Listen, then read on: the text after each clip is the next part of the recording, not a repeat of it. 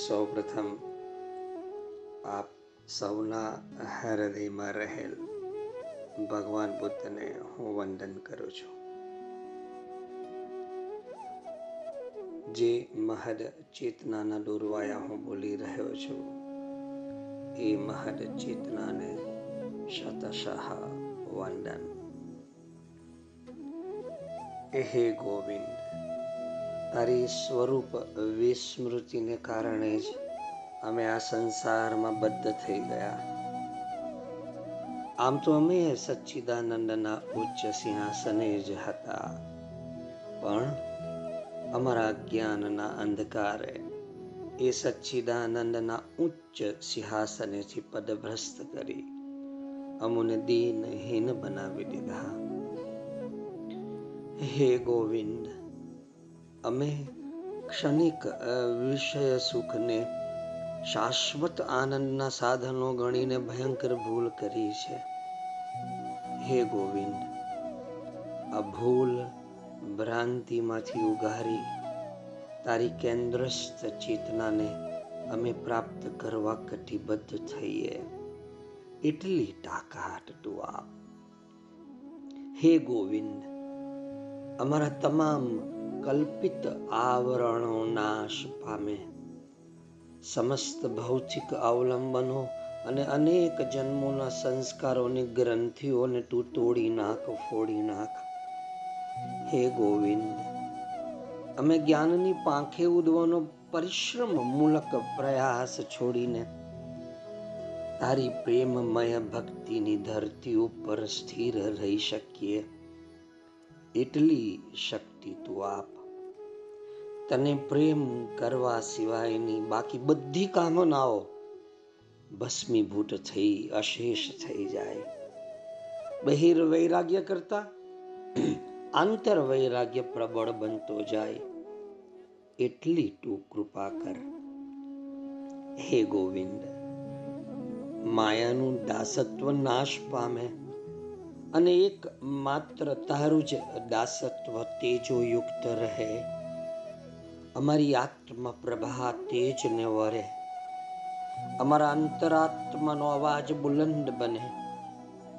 પર દોષ દર્શન નાશ પામે ને તારું જ દર્શન આવિર્ભાવ પામે.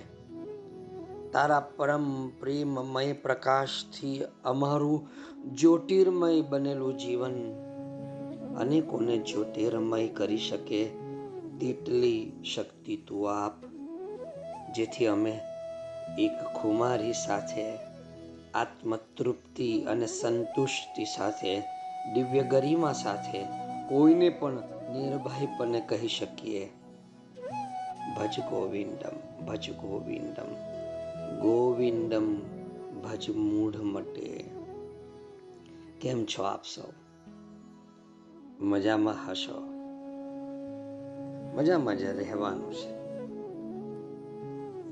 આપણે આ ગોવિંદને ભજવાની શરૂઆત કરી જ દેવાની છે જીવનમાં. આપણું આ ભજ ગોવિંદમ, આપણા આ નશ્વર જીવનને એક પછી એક પગથિયા ચડાવતું ચડાવતું પ્રભુના દ્વાર સુધી લઈ જશે. એટલી તાકાત ધરાવે છે. ભજ ગોવિંદમ ભજ ગોવિંદમ. ભજ ગોવિંદમ મૂઢ મટે. સંપ્રાપ્તે સન્નિહિતે કાલે. નહીં નહીં રક્ષતી દુઃખૃય કરણે. હે મૂરખ, બીજું બધું ત્યજી દે અને ગોવિંદને ભજ. નિર્ધારેલા કાળ મરણ તો અચૂક સમય આવી જ જશે. તારા વ્યાકરણના નિયમો ત્યારે ખપમાં નહીં આવે ભાઈ. કદી એ તારું રક્ષણ નહીં કરી શકે માતે સમજ અને ગોવિંદને ભજ આપણે આ પહેલા શ્લોકથી શરૂઆત કરી. આજે આપણે આ આઠ શ્લોક જે આપણે જોઈ ગયા એને ખાલી જોઈ લઈએ. એમ આઠ આઠના ચાર બંચ છેલ્લો સાતમો. બંચ એમ આપણે યાદ રાખવું સરળ પડશે. એનો અભ્યાસ કરવો સરળ પડશે. જીવનમાં એનું આચરણ કરવું સરળ પડશે. જેને આચરણ કરવું છે એની વાત છે. બાકી મૂઢ જહી હિ ધનાગમ તૃષ્ણામ. કુરુ સદબુદ્ધિ મનસી વિતૃષ્ણામ. યલ્લભસે નિજ કર્મોપાત્તમ. વિત્તમ તેન વિનોદય ચિત્તમ. ભજ ગોવિંદમ ભજ ગોવિંદમ ગોવિંદમ ભજ મૂઢ મટે. એ મૂઢ એ મૂરખ, ધન મતેની તારી લાલસા, આ ગેલછા છોડી દે ને ભાઈ. તૃષ્ણાનો ત્યાગ કર અને મનમાં સદબુદ્ધિને ધારણ કર. તારા કર્મ વડે તને જે કંઈ મળે, એનાથી ચિત્તને આનંદમાં રાખ અને ગોવિંદનું ભજન કર. યલ્લભસે નિજ કર્મો પાત્તમ વિત્તમ તેન વિનોદય ચિત્તમ પણ તારું ચિત્ત આમ તેમ ભટક્યા કરે છે નારી સ્તન ભરનાભિદેશમ દ્રષ્ટવા માગા મોહાવેશમ એતન માંસ વસાદિ વિકારમ મનસી વિચિંતય વારમ વારમ નારીના સ્તનનો ભાર એનો નાભી પ્રદેશ એનો કટિબદ્ધ, એના નિતંબ એના મોહમાં અટવાતો નહીં. આ તો મોહ આવેશ કહેવાય. છેવટે તો આ શરીર છે, બીજું કશું નથી. કેવળ લોહી, માંસ છે. એના વિકારમાં પડવાનું માંદીવાળ, મનમાં તો એક જ વિચાર કર ભાઈ. ભજ ગોવિંદમ ભજ ગોવિંદમ ગોવિંદમ ભજ મૂઢ મટે. પણ ના માણસ એમ વિચારે છે કે અરે ભાઈ, આ બધું ગોવિંદને ભજવાને માટે તો હજી ઘણી વાર છે. હજી તો જીવન ક્યાં એટલું વ્યતીત થયું છે? હજી તો હું બહુ જીવવાનો છું. હજી તો હું બહુ જીવીશ અને હું બધામાંથી સમય કાઢી શકીશ. પછી કરીશ, કાલે કરીશ, પરમ દિવસે કરીશ. નલિની ડલગત જલમટી તરલમ. તદ્વಜ್જીવિતમ અતિશય ચપલમ વિદ્ધિ વ્યાધિ અભિમાનગ્રસ્તમ લોકમ શોકહતમ ચ સમસ્તમ અરે આ કમળના પાંદડા ઉપર સરી પડતું પાણીનું એક ટીપું એ અતિ ચંચળ છે ભાઈ જીવનનું પણ એવું જ છે એ પણ જળ બિંદુની જેમ ચંચળ નલિની દલગત જલમતિ તરલમ તદ્વત જીવિતમ અતિશય ચપલમ સ્થિરતાનું ક્યાંય નામ નિશાન નહીં. આપણે ઘેરાયેલા છીએ શરીરના રોગથી અને મનના અભિમાનથી. વિદ્ધિ, વ્યાધિ, અભિમાનગ્રસ્ત. આપણે એટલે આપણો આ સકળ સંસાર. અને આ સંસારમાં તો શોક અને દુઃખની જે આણ પ્રવર્તે છે ને ભાઈ. એટલું સમજી લે કે ગોવિંદને ભજવા સિવાય બીજો કઈ આરો ઓવારો નથી તારો. ભજ ગોવિંદમ ભજ ગોવિંદમ ગોવિંદમ ભજ મૂઢ મટે. અરે પણ નહીં, મારાથી એમ નહીં બજાય ભાઈ. કેમ? અરે બ્રુ ઘર ચલાવવાનું, પરિવાર ચલાવવાનું, કામ ધંધો કરવાનો, પૈસા કમાવાના.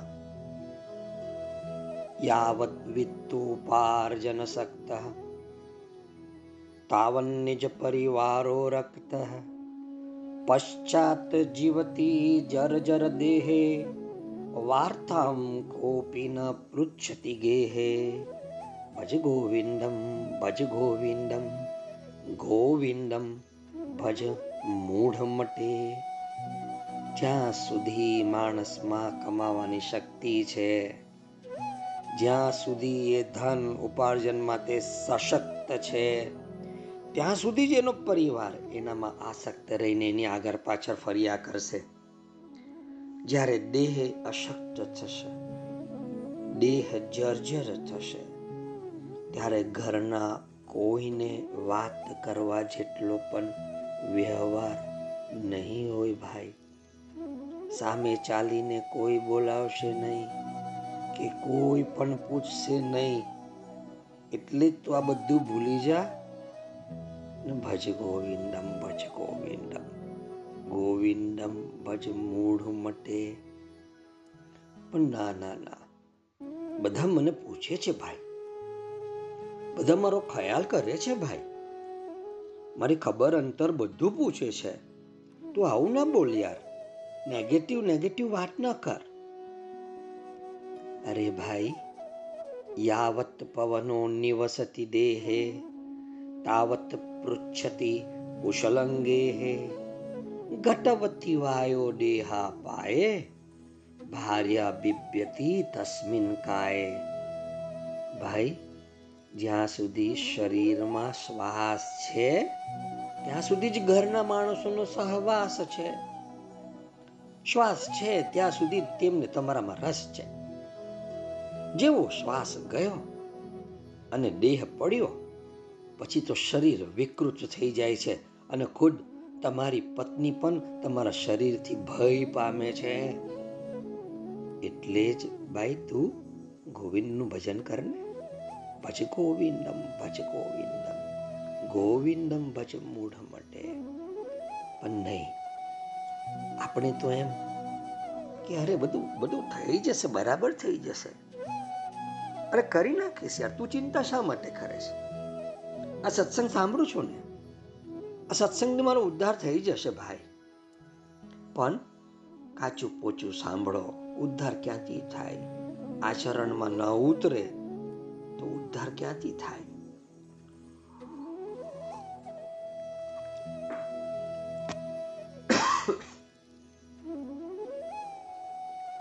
બહુ સમય છે મારી પાસે તો ભાઈ. કાલે કરીશ, પરમ દિવસે કરીશ.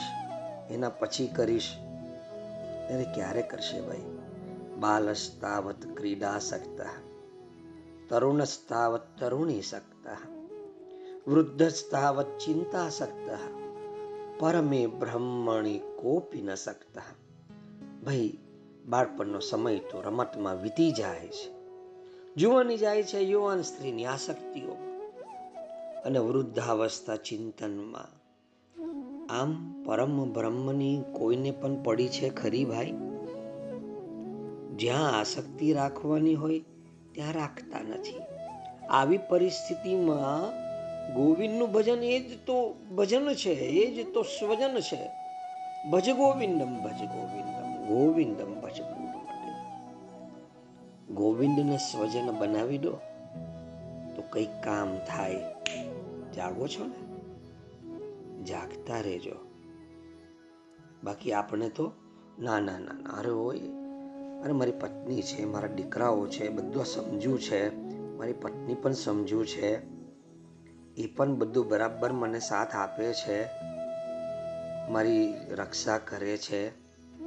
દીકરાઓ પણ સારા છે, બધું બરાબર છે. અરે કાતે કાંતા કસ્તે પુત્ર. સંસારો યમતીવ વિચિત્ર.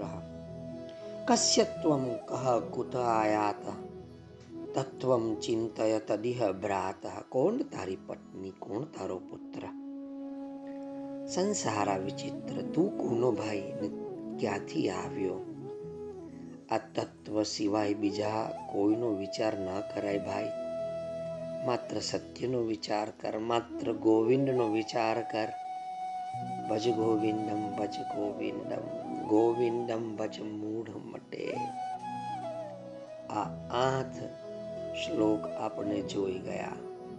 સ્ટેપ બાય સ્ટેપ આપણી ચેતનાને ઉપર ઉઠાવનારા, પ્રભુ તરફ લઈ જનારા. આજે આપણે નવમો શ્લોક લઈએ. બધાને ખબર હશે. અવારનવાર આપણે એને લીધો પણ છે. સત્સંગના સંદર્ભમાં છે. સત્સંગત્વે નિસંગત્વમ. નિસંગત્વે નિર્મોહત્વમ. નિર્મોહત્વે નિશ્ચલ ચિત્તમ નિશ્ચલ ચિત્તે જીવન મુક્તિ સત્સંગ હોય ને ભાઈ, તો જ અનાસક્તિ સાથે યોગ થાય તમારો. તો જ નોન અટેચમેન્ટ તરફ તમે વળો. અને અનાસક્તિને કારણે જ મોહમાંથી છુટકારો થાય છે ભાઈ. અને જે નિર્મોહી થાય, તેને નિશ્ચલ તત્વ અચૂક મળે છે. અને જેને એકવાર નિશ્ચલ તત્વ પ્રાપ્ત થયું, એને પ્રાપ્ત થાય જીવન મુક્તિ. એટલે આ જીવન મુક્તિ માટે એ ગોવિંદની આરાધના કરીએ આપણે. ભજ ગોવિંદમ ભજ ગોવિંદમ ગોવિંદમ ભજ મૂળ મટે. શંકરાચાર્ય આમ તો નિર્ગુણના ઉપાસક છે. નર્યા અદ્વૈતવાદી છે. જ્ઞાન માર્ગી છે. પણ તે પણ ગોવિંદના પ્રેમમાં પડી ગયા છે. આ માધવના, કેશવના પ્રેમમાં પડી ગયા છે. ગોવિંદની વાત કરીને સગુણ ભક્તિનો મહિમા આપણે સમજાવે છે. ભક્તિની વાતને દરેક શ્લોકને અંતે ગૂંઠે છે ગૂંટે છે. શંકરાચાર્યની વાતમાં તર્કબદ્ધતા તર્ક સૂત્રતા અને તર્ક શુદ્ધતા છે. એક તો તેઓ તર્કબદ્ધ છે બુદ્ધિ આપણી તર્ક કરતી હોય છે, તો એ આપણા તર્કને, આપણી બુદ્ધિને એ સમજાવે છે. એમની વાત તર્કબદ્ધ છે. તર્ક સૂત્ર છે કે આ બુદ્ધિ જે રીતે માનતી હોય, બુદ્ધિ જે રીતે સમજતી હોય, એ જ પ્રમાણે, એ જ પગથિયે પગથિયે આપણે લઈ જાય. અને ક્યારે આપણી ચેતના ઉઠી જાય એની આપણે ખબર પણ નથી પડતી. એમની વાતમાં તર્ક સૂત્રતા છે. એમની વાતમાં તર્ક શુદ્ધતા છે. એમનો તર્ક છે, પરંતુ વિશુદ્ધ તર્ક છે. એ તર્ક શુદ્ધતાને કારણે જ આજે આ ભજ ગોવિંદમ આપણને સ્પર્શી રહ્યું છે. જો એ તર્ક શુદ્ધ ના હોત તો આપના હૃદયને સ્પર્શ ના કરતે. આપણી પરંપરામાં સત્સંગનો કોઈક જુદો જ મહિમા છે. કોઈક જ માણસ પોતાને તુંબડે તરી શકે છે. કોઈક જ માણસ. પરંતુ હકીકતમાં તો આમ તો તરવાનું તો પોતાને જ તુંબડે હોય છે. હું તમને સત્ય કહીશ. આ સતનો સંગ કરશો. પરંતુ તરશે કોણ? તો તમારે જ તમારા તુંબડે તરવાનું છે. મારો સત્સંગ તમને બળ આપશે. સત્યનું દર્શન કરાવશે. પ્રભુનું દર્શન કરાવશે. પરંતુ દોડીને પ્રભુને આલિંગનમાં લઈ લેવાનું કામ તો તમારે જ કરવું પડશે ને. તો હકીકતમાં તરવાનું તો પોતાને જ તુંબડે હોય છે. પણ સાધનાના પથ ઉપર ચાલતા ચાલતા જો કોઈ ગુરુ મળે, જો કોઈ સંત મળે, જો કોઈ પારસ મની મળે, તો આપણે ગલી કૂચીમાંથી નીકળી જઈને આપણને ઈશ્વરનો, કૃષ્ણનો, ગોવિંદનો રાજમાર્ગ મળી જાય. ગ્રંથો ગમે તેટલા વાંચો, પણ પારકાના શબ્દો આપણા અંધારા ઉલેચી ન શકે. અને આપણે આપણા જ પોતાના અજવાળાથી વંચિત રહી જઈએ. મારે તમને તમારું અજવાળું દેખાડવું છે. મારે તમને તમારો જે સ્વપ્રકાશ દેખાડવો છે. હું તમારો સ્વપ્રકાશ દેખાડું. તમે એ તમારા સ્વપ્રકાશને જુઓ. બસ કામ પતી ગયું. મારું કામ પૂર્ણ થયું. ગુરુની તલાશમાં નીકળીએ છીએ, પરંતુ આપણે સાચા ગુરુ સહજ નથી મળી જતા. અને જો ગુરુ સહજ મળ્યા હોય, તમને એમ લાગે કે મારા જીવનમાં સહજ ગુરુ છે, જે મારા જીવનને સહજ કરી રહ્યા છે, તો સમજજો કે તમારા કોઈક પ્રારબ્ધનું ફળ છે, અથવા એ પરમાત્માની કૃપા છે. એ સમજો બાકી અત્યારના સમયમાં આપણે જોઈએ છીએ કે સહજ ગુરુ આપણે જોવાતા નથી. અને હોય છે તો વિરલ હોય છે. આજ ભીડમાં ક્યાંક સંતાયેલા રહીને તેઓ જીવી રહ્યા છે. પરંતુ અત્યારે જે પ્રકારે આપણે જેવા ગુરુઓને જોઈ રહ્યા છે એ અજ્ઞાનમાં અટવાતા હોય એવું લાગી રહ્યું છે. અને જો ગુરુ પણ જો અજ્ઞાનમાં અટવાતો હોય તો શિષ્યનો ઉદ્ધાર તો ક્યાંથી કરી શકે? અખા જેવા કવિએ પણ એવું ગાવું પડ્યું છે કે ગુરુ કર્યા મેં ગોકુળનાથ, ગરડા બળદને ઘાલી નાટ ગુરુ એ તો પ્રભુનો સંદેશ વાહક છે કૃષ્ણનો સંદેશ વાહક છે. એ તમને સંદેશો આપે છે. કે લો કૃષ્ણે તમારા માટે આ સંદેશો મોકલ્યો છે.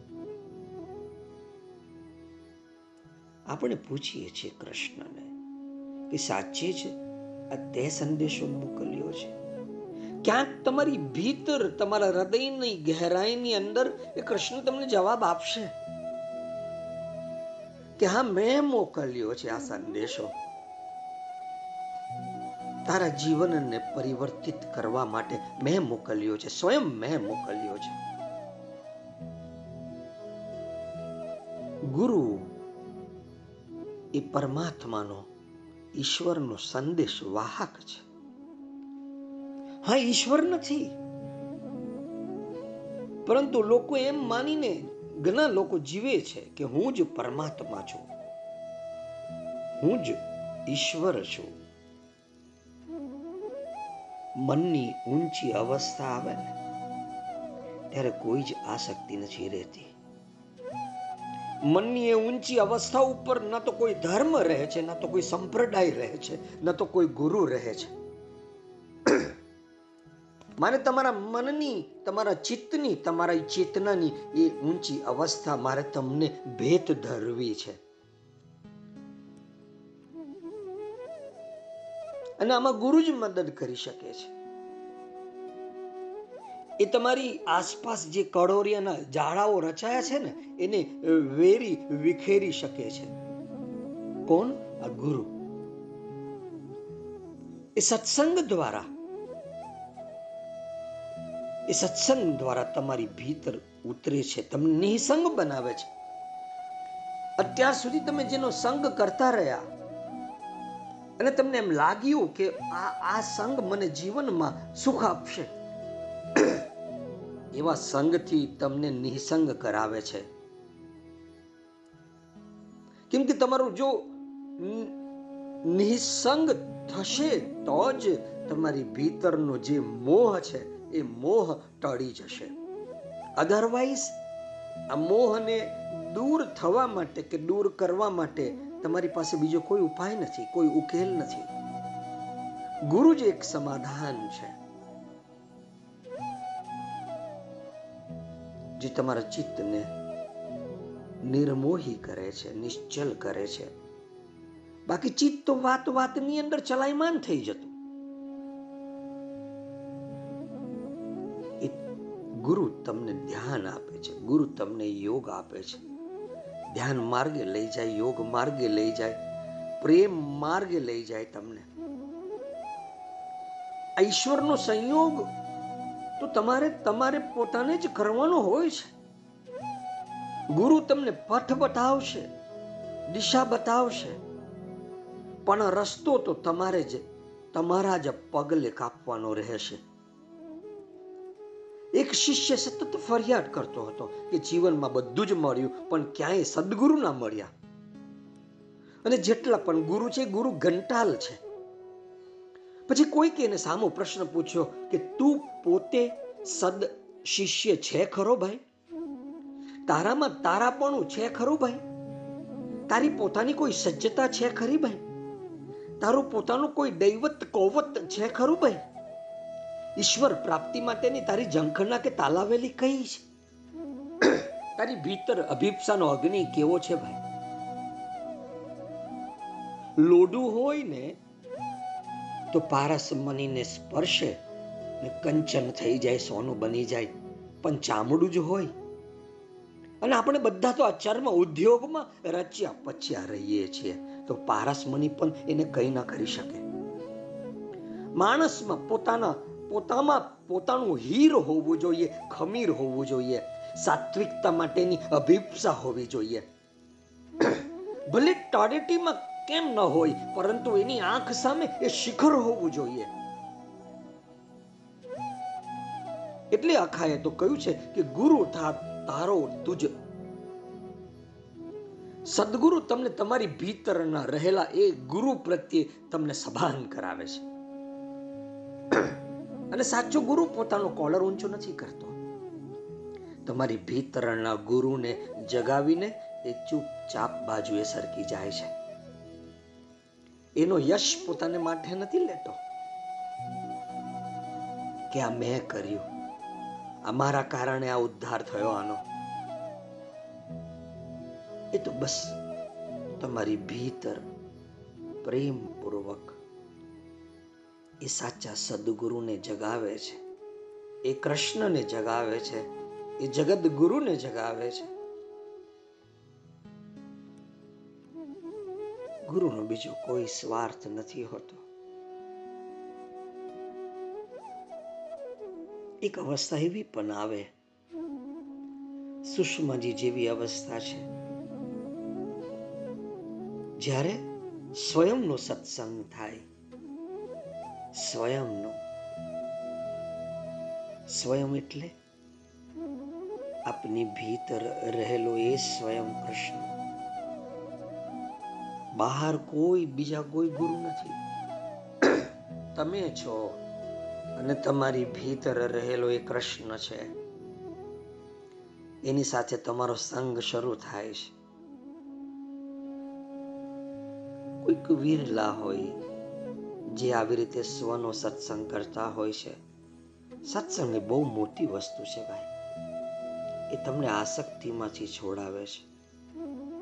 આપણે આસક્તિમાં એટલા બધા રચ્યા પછી અને ડૂબેલા છીએ કે આસક્તિમાંથી છૂટવું સહેલું નથી. અને જે આસક્તિમાંથી છૂટે છે, એને માટે દૈવી તત્વ દૂર નથી, ગોવિંદ દૂર નથી, કૃષ્ણ દૂર નથી. આસક્તિ લૌકિક છે, તો દૈવી તત્વ અલૌકિક છે. આપણે એ અલૌકિકને પ્રાપ્ત કરવાનું છે.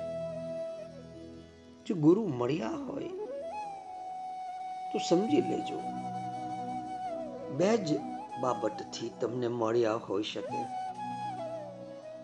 એક, તમારો પ્રારબ્ધ અને બીજું ભગવત કૃપા. સંત, ગુરુ, સાધુ પુરુષ, પ્રબુદ્ધ પુરુષ, એ પ્રારબ્ધથી મળે છે. પ્રારબ્ધથી જ મળે છે. પુણ્ય પુંજ બિનું મિલહી ન સંતા. તમારું જે પણ પશ્ચાત જન્મનું પુણ્ય છે, એનું જે પુંજ છે, એનો જે પૂળો છે, એ જે ભેગું થયેલું પુણ્ય પ્રારબ્ધ બને છે. અને તમારા જીવનની અંદર એક ગુરુને, એક સદગુરુને મોકલી આપે છે. પુણ્ય પુંજ બીનું મિલહી ન સંતા. બીજું એક ભગવત કૃપાથી મળે છે. અને કૃષ્ણની, માધવની, ગોવિંદની તો શું વાત કરીએ આપણે? એના જેવો દયાળુ બીજો છે કોણ? જબ દ્રવે દિન દયાલુ રાઘવ, સાધુ સંગતિ પાઈએ. જ્યારે એ તો દ્રવિત જ હોય છે, એ તો ભાવિત જ હોય છે.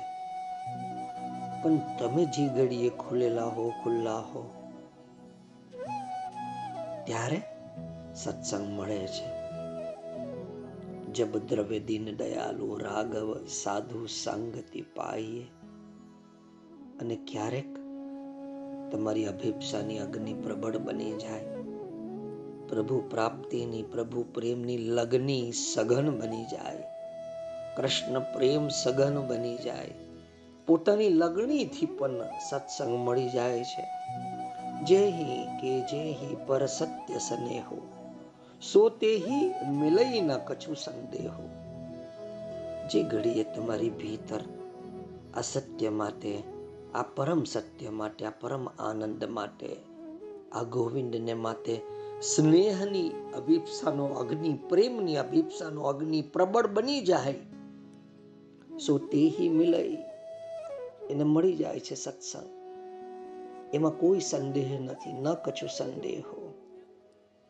પરંતુ એનાથી સત્સંગથી કે ગુરુથી લાભ ઉઠાવવામાં તમારી સાચી લગ્ની, તમારી ઉત્કટ અભિલાષા જ મુખ્ય છે.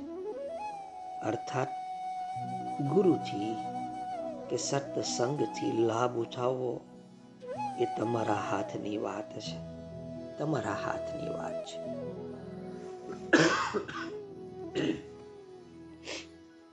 સત્તત્વ. પરમાત્મામાં, કૃષ્ણમાં, ગોવિંદમાં નિષ્કામ પ્રેમ થવો એ સત્સંગ છે. અને જીવન મુક્ત સંતની સાથે, જીવન મુક્ત ગુરુની સાથે નિષ્કામ પ્રેમ પણ સત્સંગ છે. જીવન મુક્ત પ્રબુદ્ધ પુરુષની પાસે બેસવું પણ સત્સંગ છે. સંસારથી વિમુખ થવું એ પણ સત્સંગ છે. આશય એક જ છે. આપણે કોઈ પણ રીતે ભગવાનની સન્મુખ થઈએ બસ, એ પણ એક સત્સંગ છે. સાધુની અસલી સંગત, પ્રબુદ્ધ પુરુષની અસલી સંગત માનવી જોઈએ. એની સાથે અભિન્ન થવું જોઈએ, એક થવું જોઈએ. અભિન્ન થવાનો આશય છે કે એમની વાતને તત્પરતાથી સાંભળીને એ જ ક્ષણે એમાં સ્થિત થઈ જવું જોઈએ. તેમની વાતને ભવિષ્યને માટે અભ્યાસ ઉપર ના છોડવી, આવતીકાલ ઉપર ના છોડવી. જો તેમની વાતમાં, એટલે કે ગુરુની વાતમાં જો કોઈ વિકલ્પ, સંદેહ, કોઈ ઓપ્શન તમને એમ લાગે, કોઈ સંશય લાગે, એ જ સમયે તમારે પૂછી લેવું. અને ક્યાં તો પછી એકાંતમાં વિચારીને ગુરુએ જે કહ્યું છે, તેને દ્રઢ કરતા જવું આ એક જ ઉપાય છે. તુલસી સંગત સાધુ કી કટે કોટી અપરાધ. આવા સાધુની, આવા પ્રબુદ્ધ પુરુષની, આવા ગુરુની સંગત થઈ જાય ને તો કરોડો કરોડો અપરાધ પણ, પાપ પણ, પાપ સંસ્કારો પણ કપાઈ જાય. કપાઈ જાય. આ સત્સંગ મળે છે? એ જ પ્રભુની કૃપા છે. સત્સંગ કરવાથી જીવન બદલાઈ જાય છે. કોઈનું નથી બદલાતું. કેમ? કેમ કે કોઈક સુદુરાચારી હોય છે. તો કોઈક દૂર દુરાચારી હોય છે. સુદ, સુદાચારી જે છે, સુદુરાચારી જે છે, એની ઉપર તો સત્સંગની અસર પડે છે. પણ જે દૂર દુરાચારી છે, એની ઉપર સત્સંગની કોઈ અસર પડતી નથી. કોઈ પણ અસર, જેની ભીતર વારંવાર આ સંસારનો કૂઠો જ ચાવતા રહેવાની ભાવના હોય. એની ઉપર સત્સંગની કોઈ અસર નથી પડતી. પાપવંત કર સહજ સ્વભાવ, ભજનું મોર તેહી ભાવ ન કાવ. ચાર લક્ષણ જેનામાં હોય. એની ઉપર સત્સંગની કોઈ અસર નથી પડતી, એક તો એનું અભિમાન. બીજું કે બીજાની વાત થઈ ના શકે. બીજો મને કેવા વાળો કોણ? ત્રીજું, અજ્ઞાનતા. અને ચોથું, તર્ક, કુતર્ક, સંશય. અરે આ માણસ, અરે આ તો બધું શાસ્ત્રોમાં કહેલું જ છે. અરે એવી તો બધું એકદમ જાતે પહોંચી જઈશ. મારે ગુરુ કરવાની કઈ જરૂર નથી. કર, તર્ક, કુતર્ક. આવી બધી વ્યક્તિ, આવા જે આ ચાર દુર્ગુણ જેને કહીએ. જેના ઉપર સત્સંગની અસર નથી થતી. આવી વ્યક્તિના સુધારવા માટે કે એના સુધારનો એક જ ઉપાય છે. આફત. જ્યારે તેઓના જીવનમાં આફત આવશે, કટોકટી આવશે, ત્યારે તેને ભાન થશે. જોજો, દરેક માણસ સત્સંગથી શીખી નથી જતા. એટલે જ શાસ્ત્રમાં કહ્યું છે, મૂર્ખાણામ ઔષધમ દંડ. જે મૂર્ખો હોય ને, એને દંડ પડે ને, કોઈ પણ પ્રકારનો દંડ મળે, ત્યારે એ સમજે, ત્યારે એ શીખે. પરંતુ ઘણા તો મૂર્ખના પણ સરદાર હોય. દંડ ભરી દેશે, પણ સત્સંગ તો ના કરું. સત્સંગ તો ના શીખું. પ્રભુ પાસે તો ના જાઉં અરે સત્સંગનો મહિમા તો વૈકુંઠની પ્રાપ્તિથી પણ વધારે કહેવામાં આવેલો છે. તો પછી આપણે એનાથી વિરુદ્ધ કેમ જઈએ? શા માટે? સત્સંગ આપણે સાંભળીએ. આપની ભીતર કશુંક બદલીએ. પ્રભુ તરફ જઈએ. તો જ આપણું જીવન અદ્ભુત બને. તાત સ્વર્ગ, અપબર્ગ, સુખ, ધૈર્ય, તુલા, એક અંગ. તુલસીદાસજીએ સત્સંગનો મહિમા લખ્યો છે. તાત સ્વર્ગ, અપબર્ગ, સુખ, ધૈર્ય, તુલા, એક અંગ. તુલ ન તાહી સકલ મિલે જો સુખ લવ સત્સંગ. હે તાત, સ્વર્ગ અને મુક્તિ, આ બંનેને ત્રાજવાના એક પલ્લામાં મૂકવામાં આવે. કયા બંનેને? સ્વર્ગ, અપબર્ગ, સ્વર્ગ અને મુક્તિ. આ બંનેને ત્રાજવાના એક પલ્લામાં મૂકવામાં આવે અને બીજા પલ્લામાં એક ક્ષણનો સત્સંગ. એક ક્ષણ. આપણે તો કઈ કેટલીય ક્ષણો સત્સંગમાં વિતાવી છે ભાઈ. હે? અને કેટલું અદ્ભુત પરિવર્તન થયું છે ને, હે? થઈ ગયું ને, હે? બદલાયા છો ને નથી બદલાયા? તો વિચાર કરજો. સભાન બનજો. જાગૃત બનજો. સ્વર્ગ અને મુક્તિ આ બંનેને ત્રાજવાના એક પલ્લામાં મૂકવામાં આવે અને બીજા પલ્લામાં એક ક્ષણનો સત્સંગ મૂકવામાં આવે. તો સ્વર્ગ અને મુક્તિનું સુખ એ એક ક્ષણના સત્સંગની તુલનામાં કઈ જ નથી. તાત સ્વર્ગ અપબર્ગ સુખ, ધરીય તુલા એક અંગ. સ્વર્ગ અને મુક્તિનું સુખ ત્રાજવાના એક પલ્લામાં મૂકો તુલનતા હિ સકલ મિલી જો સુખ લવ સત્સંગ એક ક્ષણનો સત્સંગ. એની તુલનામાં પણ નથી આવતું આ મુક્તિ અને આ સ્વર્ગનું સુખ. જાગો છો ને? સંગનો એક અર્થ છે પ્રીતિ, પ્રેમ. અને બીજો અર્થ છે સંગાત ભગવાનનો જો સંગ મળી જાય, અથવા ભગવાનની સંગાતે રહેવાનું થઈ જાય અથવા ભગવાનમાં પ્રેમ થઈ જાય, કૃષ્ણમાં પ્રેમ થઈ જાય.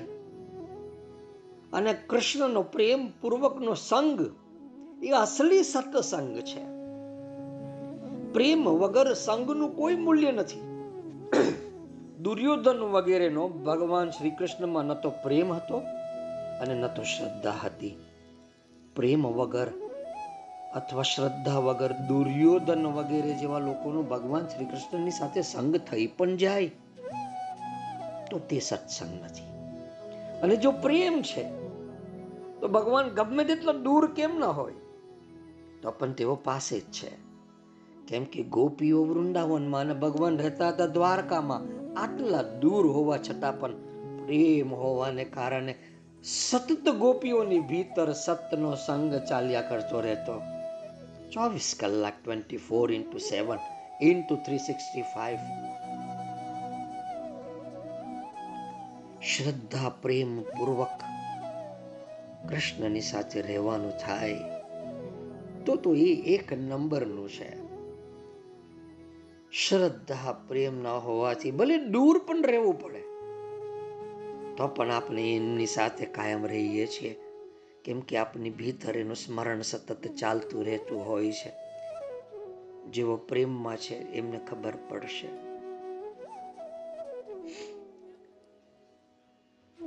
દૂર પણ હોય. જેમ કે ગોપીઓનો શ્રી કૃષ્ણ સાથેનો પ્રેમ. આ ઉત્તમ શ્રેણીનો સત્સંગ છે. ઉત્તમ શ્રેણીનો. આપણે પણ આવા ઉત્તમ શ્રેણીના સત્સંગની ભીતર પ્રવેશ કરવો જોઈએ. આપણે શું જીવી રહ્યા છીએ? કઈ શાંતિ? અને શાંતિ કેવી રીતે મળે? અહંતા, મમતા, વધારી વધારીને આ અશાંતિને આપણે સ્વયં પેદા કરી છે. જેટલી અહંતા એટલે કે અહમ, મમત્વ, ભાવ વધારે હશે, અશાંતિ પણ એટલી જ વધારે હશે. અને અહંતા મમતાનો જ્યાં ત્યાગ કર્યો ક્ષણ શાંતિ મળી ગઈ સમજો ત્યાગા ગચ્છાંતિરંતરમ સામતે બાર બારની બે કરીએ. તો ગીતાના બારમા અધ્યાયનો બારમો શ્લોક સમજી લેવાનો. ત્યાગાંગ શાંતિરંતરમ ત્યાગથી જ શાંતિ મળશે. સીધી સરળ વાત છે. વ્યવહારમાં ભલે આપણે કહીએ જમીન, મકાન, સ્ત્રી, પુત્ર, પરિવાર અમારા છે, પરંતુ અંદરથી એમાં મમતા અને આસક્તિ ના રાખો. તમે સમજ્યું છો. તમે આરામથી કરી શકો છો. પણ કરવું નથી.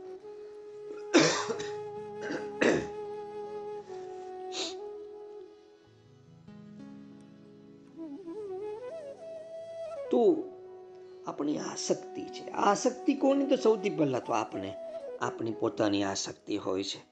આપણી આસક્તિ એટલે આપણી કાયાની આસક્તિ. આપણે આપણા મનની જે માયા લાગી હોય છે. આપણે આપણા અહંકારને વળગીને બેઠા હોઈએ છીએ. અહમ આવ્યો એટલે હું અને મારું આવ્યું. મારી પત્ની, મારા બાળકો, મારો ધંધો, મારું કારખાનું, મારો હોદ્દો, મારી સંપત્તિ મારો બંગલો, મારી કાર, મારો અસબાબ, આમ કાયા અને મનની માયા સાથે વ્યક્તિઓ અને વસ્તુઓની એક વંજાર ચાલી આવે છે. માણસે પોતાના કાફલામાંથી છૂટીને એકલા પડવાનું છે. કાફલામાંથી છૂટીને. અને અનાસક્તિ કેળવવાની છે. મોહમાંથી છૂટીને નિર્મોહી થવાનું છે. જે માણસ નિર્મોહી થાય, એ રાગ દ્વેષથી પર થાય. મારા તારાના વલણ અને વળગણથી મુક્તિ પામે. ગીતામાં પણ આ જ વાત કહેવાય છે. જે નિર્મોહી થાય છે, એને જ કોઈ નિશ્ચલ, અવિચળ અડિખમ સઘન અને ગહન તત્વ પ્રાપ્ત થાય છે. આ તત્વ તે આપણી આસપાસની વાસ્તવિકતા નહીં, આપણી આસપાસના દ્વંદ્વો નહીં, આપણી આસપાસના વિરોધો કે વિરોધાભાસ નહીં, પણ સૂર્ય જેવું નર્યું સત્ય.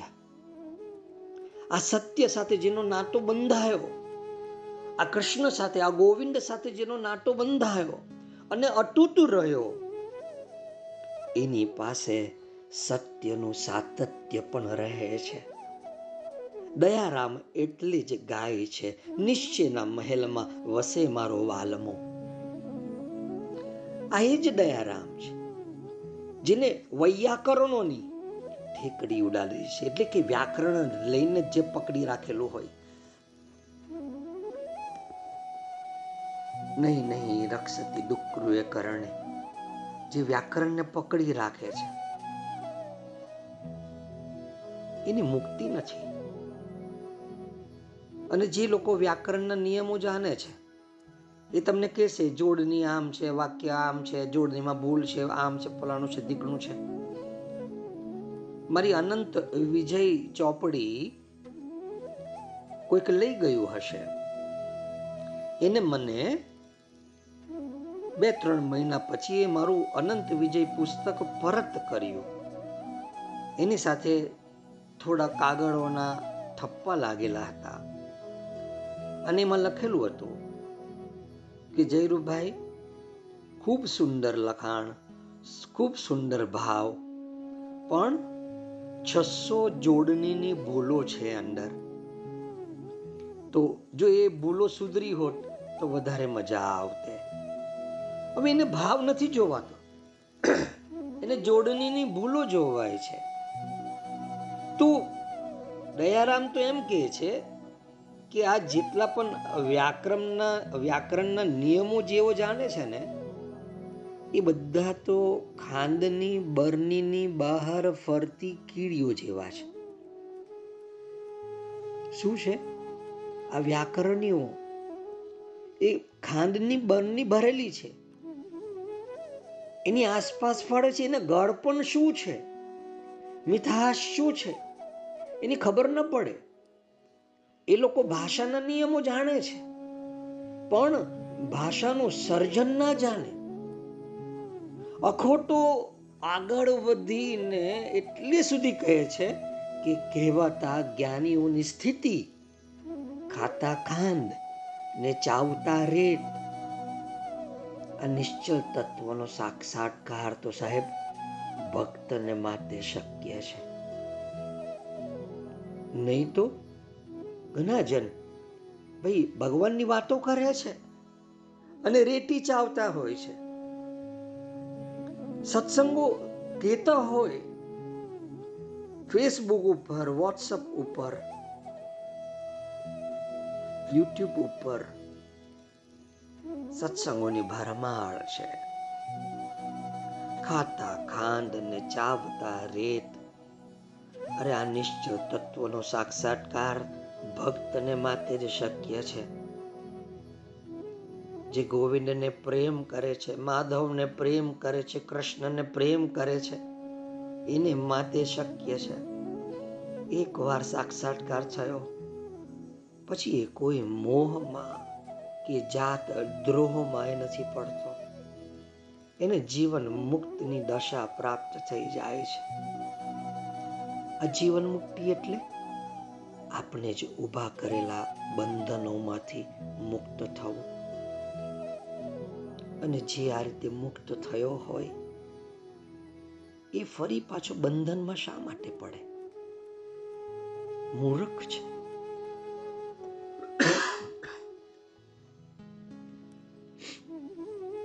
ગળે ઘૂંટડો ઉતરે, એ રીતે શંકરાચાર્ય વાતને ક્રમબદ્ધ રીતે મૂકે છે. અંતિમ ધ્યેયને પ્રાપ્ત કરવાના એક પછી એક પગથિયું રચી આપે છે આપણે. એક પરથી બીજા પગથિયા ઉપર જવું જેટલું આસાન લાગે છે એટલું નથી.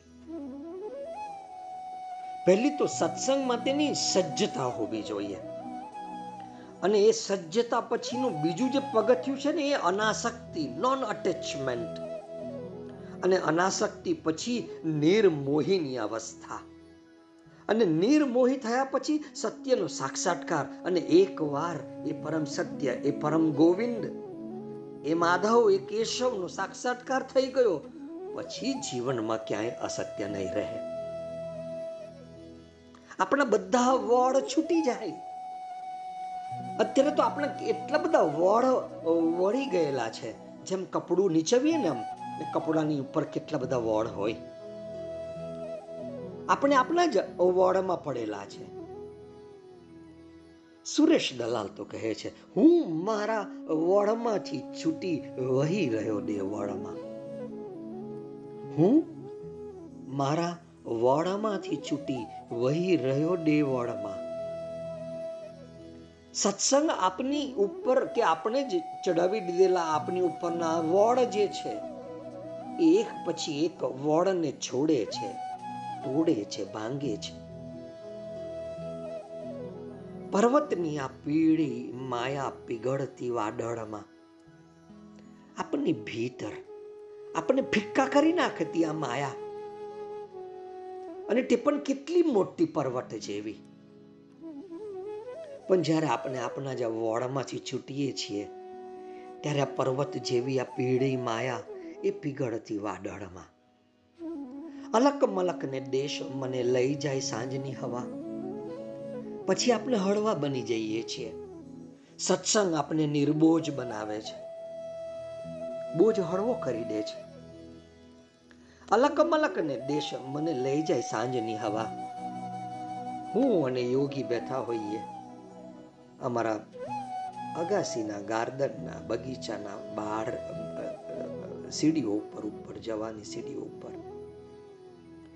અને સૂર્યાસ્ત થાય એની રાહ જોઈએ. અને હવા અમને સ્પર્શતી હોય. હું શબ્દ આપતો હોઉં. યોગી અનુભવતો હોય. અલક મલકને દેશ અમને લઈ જાય સાંજની હવા. ડાળ ડાળ પર ફૂલ ફૂલ આ લાગે રણ જણવા. યોગી પ્રશ્ન પૂછ્યા, ફૂલ કેમ ઉગે દાદા? આ બીજ ક્યાંથી આવે દાદા? આ ઝાડ પાણી ક્યાંથી પીએ? ખાવાનું ક્યાંથી ખાય દાદા? આ ઝાડ ઉપર ફ્રૂટ, ફળ કેવી રીતે લાગે દાદા? અને અમે વાતો કરીએ.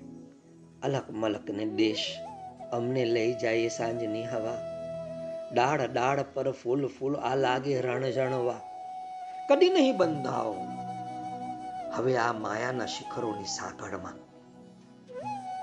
હું મારા વડમાંથી છૂટી વહી રહ્યો દેવળમાં. દેવળ એટલે મંદિર. ચર્ચ જેને દેવળ કહીએ. હું મારા વોડમાંથી છૂટી વહી રહ્યો દેવળમાં. સત્સંગ તમને તમારી ઉપર લાગેલા વડ ચડી ચૂકેલું તમારું જે અસ્તિત્વ છે, એક પછી એક તમારા વડને એ દેવળ બનાવતો જાય છે. અહો, તૃણને સરોવર વહેતા પતંગિયાના રંગ. કશું ના લેવું મારે, એનો જંપ્યો અહીં ઉમંગ. બસ પ્રકૃતિનો આનંદ લૂંટો. સૂર્ય ચંદ્ર, તારા. આ વૃક્ષ, આ નદી, આ નાળા. આ તૃણ અને સરોવર. ભાઈ, એક તનકલું ને આ સરોવર. અને આ આ વહેતા પતંગિયાના અનેક રંગો. કશું ન લેવું મારે, પરંતુ આનંદ ભીતર અધધ છે. એનો જંપ્યો અહીં ઉમંગ. સત્સંગ મળે ને? ત્યારે હળવાશ મળે છે. ત્યારે એક દ્રષ્ટિ મળે છે. અને આપોઆપ આપણે નિર્મોહી બનતા જઈએ છીએ, નિશ્ચલ બનતા જઈએ છીએ. પ્રકૃતિ તરફ, પરમાત્મા તરફ આપણું અસ્તિત્વ ખુલતું જાય છે, ખીલતું જાય છે. અનંતનો ગુંજારવ મહેકે પળના ખીલિયા કમળમાં. અનંતનો ગુંજારવ મહેકે પળના ખીલિયા કમળમાં.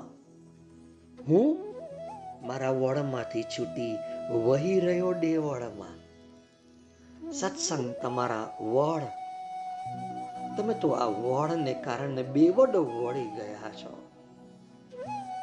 હું ફરી તમારા જેટલા પણ વડ છે, એને છૂટા પાડી રહ્યો છું. તમને મુક્તિ, પરમ આનંદ, પરમાત્મા તરફ દોરી જઈ રહ્યો છું. અને જે ઘડીએ તમને સામે દેખાય કે આ માધવ ઊભો આ કેશવ, આ ગોવિંદ ઊભો મારી રાહ ન જોતા. દોડી જજો. વળગી પડજો માધવને, કેશવને. અને હવે એ પળ દૂર નથી લાગતી મને. કેમ કે આ સત્સંગથી નિસંગ તરફ જઈ રહ્યા છો. આજ નિસંગથી તમે નિર્મોહી બની રહ્યા છો. આજ નિર્મોહી અવસ્થાથી તમે નિશ્ચલ બની રહ્યા છો. તમને કોઈ પણ જગતની કોઈ પણ પરિસ્થિતિ તમને ચલિત નહીં કરી શકશે. તમે નિશ્ચલ છો. અને જો તમે નિશ્ચલ બની ગયા તો એ માધવ, એ કેશવ, એ ગોવિંદ તમારી સન્મુખ જ છે. મારા શબ્દોને વિરામ આપું છું. બુદ્ધમ, શરણમ, ગચ્છામિ. જેઓને ઉતાવળ હોય, ફટાફટ આ નવ શ્લોક ભીતર ઉતારી દે. અને તમારું જીવન અદ્ભુત બની જશે. પુનરાવર્તન કરી લેજો. વધુ તો શું કહું? અસ્તુ